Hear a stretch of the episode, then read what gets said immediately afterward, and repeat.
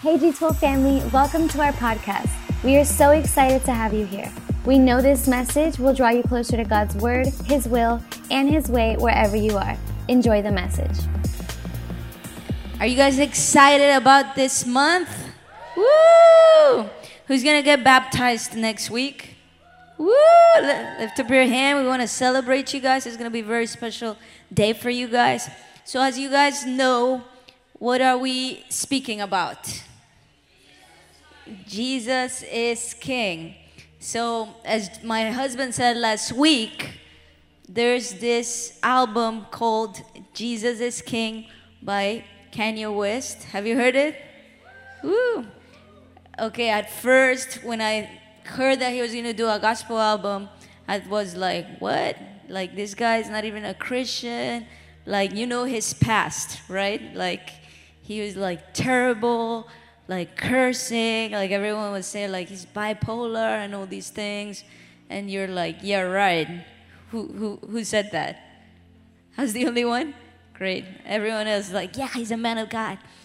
But I, I was the only one. Awesome. Great. And I think one more person.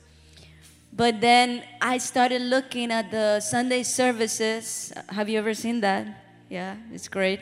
And I actually heard his testimony where he said, When I was at the hospital, when I was doing so bad, that's when I cried out to Jesus. And he answered me and he started saying all these things about his life. And like, I don't curse anymore. I don't curse in my concerts anymore. I'm not gonna sing my old songs. And um, I just want people to know about Jesus. And I was like, wow, it looks like he's truly born again. Now we gotta pray for his wife, right? Pastor Kim Kardashian. Ooh. Hopefully, she's gonna be like a sexy pastor. I'm just kidding. but, anyways, there's like a song there that is called Hands On. Have you heard that song, Hands On? Who's heard it? Who knows it? Anyone knows it? One? A little bit? You guys forgot to do that. Next time, I'll, I'll, I'll pass someone else.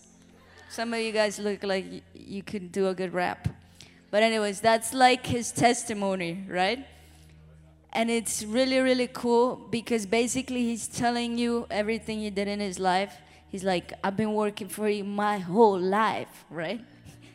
But now he's like, I'm gonna give you, I'm going on a strike, right? I'm not gonna work for you anymore now. I'm gonna work for God, Yeshua. So when you read these lyrics, you realize that he was really born again. Hopefully, we pray for that. Amen. And the coolest thing is that I was just reading that in his last Sunday service, like 2,000 people gave their lives to Jesus. Can you praise God for that? And just like Kanye, there's another man in the Bible that you would never even think that he would convert to Christianity, and his name was Saul of Tarsus he was really used by God. But he was actually on his way to persecute the Christians, to kill the Christian. Even though he was a very educated man, he had a lot of knowledge. He had been under Gamaliel for many years, and he like basically knew the law almost by heart. And he's like, This Jesus thing, this is crazy. I'm gonna go and kill these Christians because that's not the true Messiah. And he was just gonna go after them. And look what Acts 9 1 says. It says, During those days, Saul, full of angry threats and rage, wanted to murder the disciples of the Lord Jesus. So he went to ask the high priest. Imagine this. This was a man who thought he was doing the right thing. He thought he's like, man, I gotta do what it says in the law, and I gotta go and kill all these all these infidels. And he actually got permission to go and murder these Christians. Do you think murder is a good thing? Right? But in his mind, he thought he was doing the right thing. So as he was on his way there, that's when he encountered Jesus because Jesus saw something in him. And like Kanye, he's like at his darkest moment of his life at the hospital that he was like thinking of all his life. Think about this. Supposedly, he had like a lot of money, he had fame, he had like all the things like the world tell you, tells you is the right things to have, but he's like, I'm nothing. I'm, I have nothing. I have everything, yet I have nothing. And that's when he realized, I need Jesus. So I don't know what you're going through today. Maybe you're going through a really difficult moment in your life, and that that's where you gotta choose what am what am I doing with my life. There's this man that I heard about that his name is Ravi Zacharias. Ravi Zacharias. You should look him up on YouTube. He's amazing. He's like a philosopher, and he he's a Christian guy, and his mission is to take believers to be thinkers and to take thinkers to be believers. That's what his mission is. It's pretty cool, right? And he actually goes into these universities, like he gets invited to like Yale, Harvard, like the best schools in the country. And all these kids just come and ask him questions, like atheists, and they ask him questions about Christianity, Jesus, and all these things. And you should look him up. He's really amazing. And his answers are so amazing because he has an amazing testimony. The way he came to Jesus was supernatural. At the age of 17, he tried to commit suicide. He's from India. And he swallowed poison.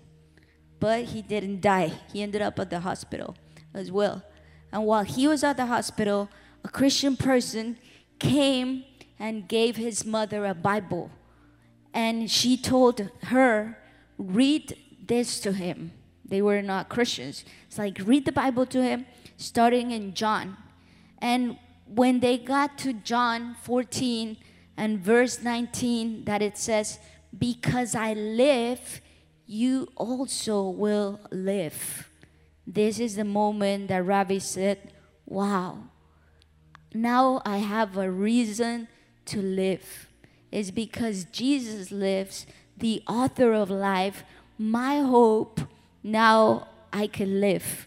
And since that moment, he decided to give his life to Christ. He decided to live for something bigger than himself, which was Jesus. So I'm telling you today, I don't know what you're going through. Maybe you've thought about suicide. Maybe you've have depression. Maybe you could be in church for so many years, but this suicidal spirit is very real. I heard recently about a pastor. Did you guys hear about a, a pastor who actually committed suicide? I was like, wow. So even in church, even pastors, they get attacked with these th- with these thoughts from the enemy, anxiety, all these things. So I'm telling you today, maybe you've thought about suicide, but I'm telling you, God's not giving up on you. Maybe you've been dealing with sickness, but I'm telling you, God's not done with you. He hasn't given up on you. Maybe you struggle and you doubt about Jesus' existence, like many of these kids, and you're like, Jesus, is this real? Why is there suffering in the world? But I'm telling you, God is here for you. Maybe you live in the worst conditions in your home. I don't know what the atmosphere is. Maybe you're going through a really hard situation with your finances and you're like, God, where are you? But I'm telling you, God is not giving up on you. Maybe you're filled with anger, just like Paul was, just like Saul. He was so angry against Christians that he's like, I'm just gonna go and kill them in the name of the law of Jehovah. Amen. But I'm gonna go kill you. So I don't know what you're going through, but I wanna tell you something. God is not giving up on you. Tell a person next to you that. God is not giving up on you. Tell the other person next to you that God is not giving up on you. So that moment where you hit rock bottom is the moment where you say, I need help. How many of you came to Jesus because you got to that moment? Maybe it could be a moment of divorce. Maybe it could be a moment, maybe where your parents got divorced. Maybe it could be a moment where you came to this country and you were all by yourself. And that's like the moment you're like, I need help. Maybe it's the moment where you filed for bankruptcy. And that's the moment where God is telling you, this is your time. I'm not giving up on you. And I want to speak to you also about the darkness of sin. Because sin is like if you had a veil in your eyes, if you had something in your eyes that does not let you see. Sin is that thing right here, and you think you're doing the right thing because it's like habits that you've had for so long. This is what's happened to Saul because he had the law for so long, he thought he was doing the right thing actually. And look what Isaiah 59 2 says it says, But your iniquities have separated you from God, and your sins have hidden his face from you so that he will not hear. So, sins have separated you from God. Say, sin separates me from God. That's what sin does to you. It's like there's no way to come close to God because there's no way He can come to you but only through Jesus when you repent. So maybe you've been a slave to sin for so long and that's why you're like I don't feel Jesus. I go to church and I don't feel him. I try to play and I don't I pray and I don't feel him. So think about it. How do you see sin? Do you see it the way God sees it or do you see it the way the world sees it? Because there's two very different things. The way the world sees sin is like it's okay to have a sinful life. It's okay to take the easy route. It's okay, like if you meet someone for the first time, to go and sleep with that person. That's the message the world is telling you. Sin is okay. It's okay to look at pornography. That's normal. But the way of the Lord is very different. God wants you to take the hard way, to do it the hard way, because the hard way is going to take you into eternity. The hard way is going to make you have a happy home. The hard way is going to help you to live a holy life. Are you excited about this? Amen. Give it up for Jesus. So think about this. Are you a slave to sin? There's people who've been in church for so long, and you know, it doesn't matter if you come here every week or if you have a cell group or if you lead a cell group, there can still be things in your heart. So think about this. Are you a slave to sin? Is there something that you still feel that is there? Maybe it's one of the things that I've told you. Maybe it's pornography. Maybe you're addicted to something. Maybe you still have a vice. Maybe you're addicted to video games. Maybe you're addicted to social media. Maybe you have friends that are, you're having conversations that you're, you know you're not supposed to. So think about this. And something that also could happen to you is that you feel like stuck because of that sin and you don't know where to go. And it's like, man, how do I do this? How do I get to Jesus? But the good thing is that there's hope for you. God is not giving up for you, and He wants to remove that veil. And how does He remove that veil? Say with me through Jesus. Jesus is the way to the Father. There's a story of this guy, this boy. His name was Prince Kaboo. What was his name?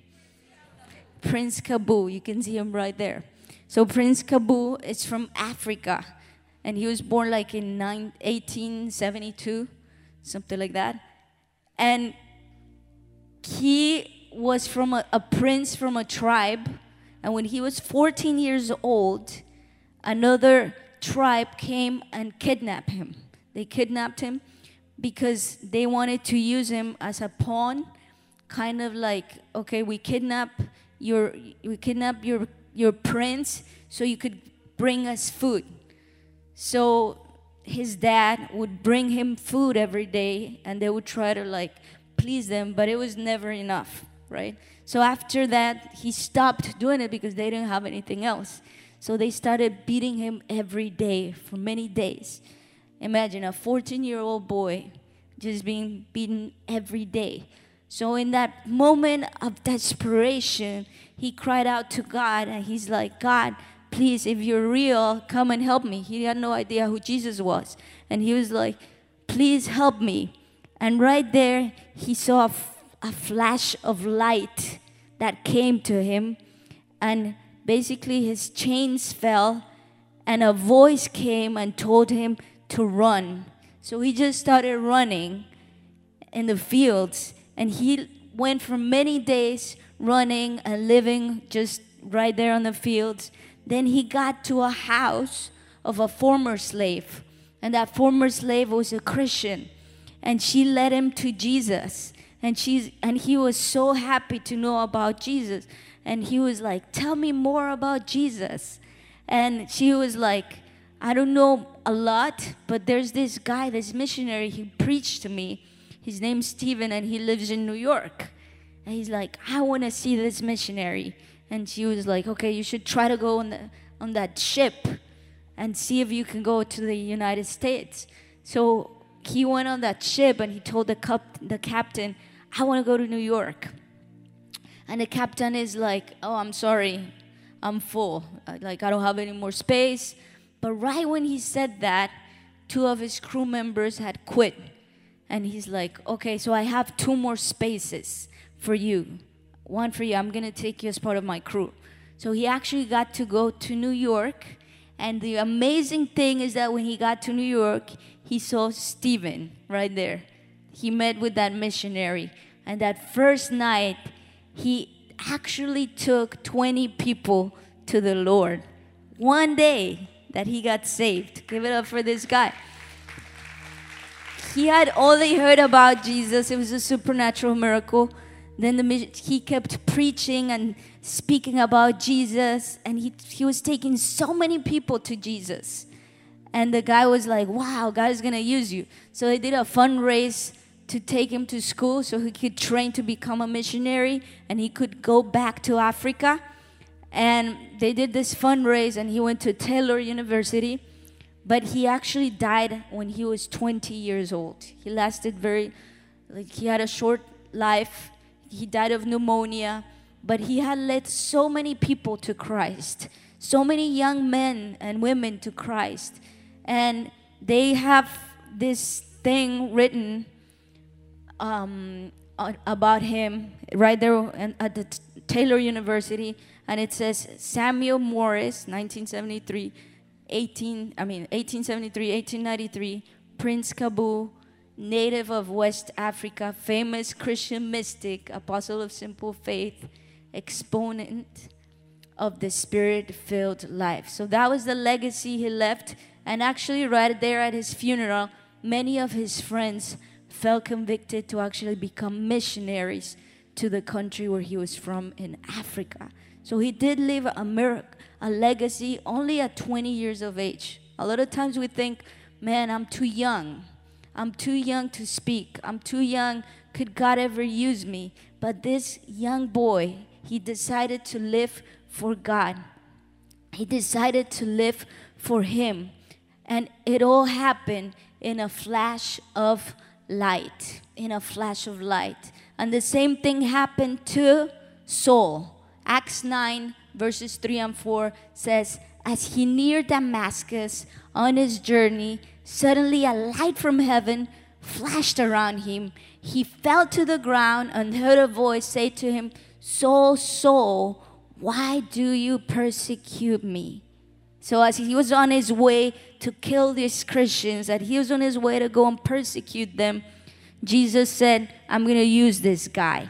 I have news for you. I'm not done with you. I'm going to use you. I'm not going to take you to speak to many people, even though you're trying to, in your mind, you're thinking of doing the right thing, but I have plans for you. And it all happened in a flash of light. Say with me, in a flash of light. And it was the same thing that happened to Prince Kaboo, this young boy. He saw that flash of light. And you know what? It's the same thing that actually happened to my dad. My dad, when he was 18 years old, Pastor Caesar, woo, so when he was 18 years old, he he had this professor who was an atheist, and he was he would always attack the Bible. And he's like, I've not only read the Bible, but I've studied it. And he's like, man, but I believe in Jesus, even though he was like Catholic, but he's like, why? I haven't even read the Bible in my life. So I'm going to read the Bible. So he started reading the Bible.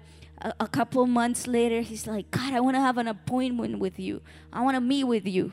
And he, he set an appointment with Jesus one day. He got on his knees and he's like, okay, today at 10 p.m., you're going to meet with me.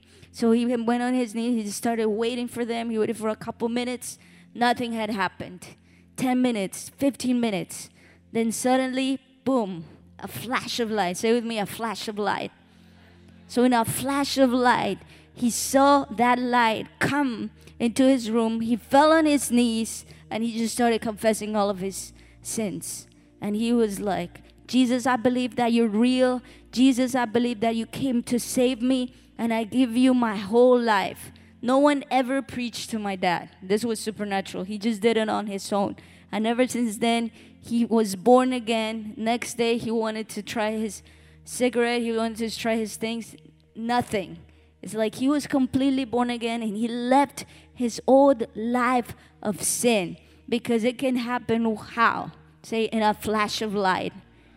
In a flash of light. And John 8 12 says, when Jesus spoke again to the people, he said, I am the light of the world. Whoever follows me will never walk in darkness, but will have the light of life. Say with me, the light of life. The light of life. Something that amazes me is that as soon as the Paul had an encounter with God, he started to preach the word. Say with me, preach the word.